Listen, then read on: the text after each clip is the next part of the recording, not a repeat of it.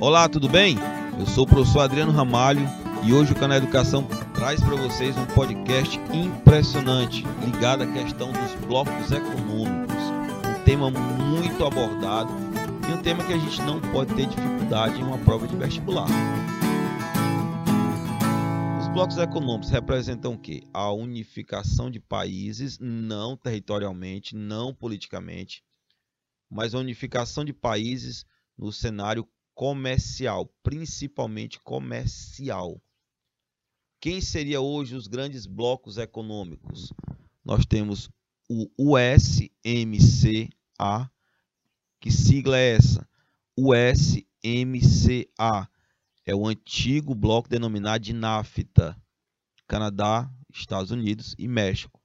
Hoje o bloco mudou de nome e ficaram as siglas iniciais dos países, o S de Estados Unidos, CA de Canadá e o M de México. Um bloco econômico que tem a circulação de mercadorias, mas não tem a circulação de pessoas, onde quem comanda são os Estados Unidos.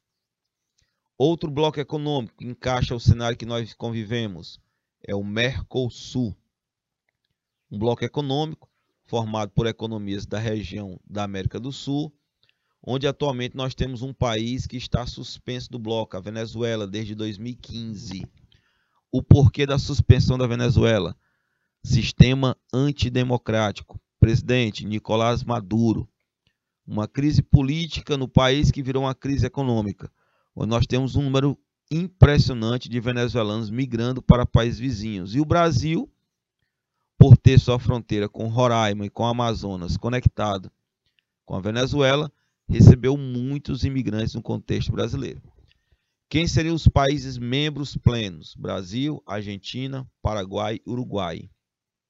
Mas, infelizmente, com grandes crises diplomáticas entre alguns países. O Brasil com a Argentina é um grande parceiro nosso, só que em crise diplomática. A gestão atual do nosso governo brasileiro, em 2022, não tem boas relações diplomáticas com a gestão na Argentina em 2022. Não vamos citar nomes, mas nós sabemos de quem nós estamos relacionando aqui. E aí afeta diretamente a economia. Um terceiro bloco muito importante, União Europeia, olha aí, ó, um dos blocos mais antigos desse cenário atual, surgiu lá depois da Segunda Guerra Mundial, veio mudando de nome, começou com Benelux, depois se transformou em Comunidade Europeia do Ferro e do Aço, e hoje nós temos o termo União Europeia. É o bloco mais organizado de todos. Circula a moeda única, que é o euro. Pessoas trabalham em outro país. Um exemplo, você mora na Itália, mas trabalha na França. E a circulação da prestação de serviços.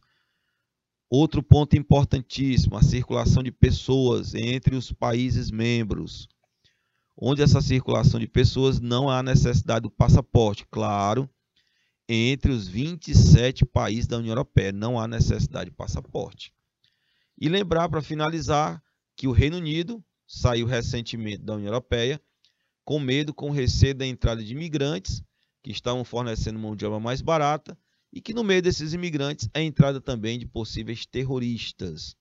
O Estado Islâmico está encaixando com esse cenário aí. Olha aí, três blocos fantásticos. E lá na região do sudeste da Ásia, a PEC, que é uma proposta, mas provavelmente não entra em vigor por ter de um lado os americanos, do outro lado os chineses, mas com interesses, mas ambos estariam dentro do mesmo bloco. Por isso que essa proposta não tem ganhado grande espaço. Dos três grandes blocos a gente tem que arriscar, que a gente tem que confiar e que a gente pode encontrar na prova vestibular, NAFTA, Estados Unidos, Canadá e México, hoje chamado de USMCA, Mercosul, Brasil, Argentina, Paraguai e Uruguai.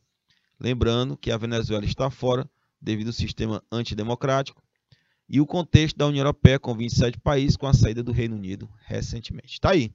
Podcast interessante e importante para o nosso vestibular, diretamente do canal Educação.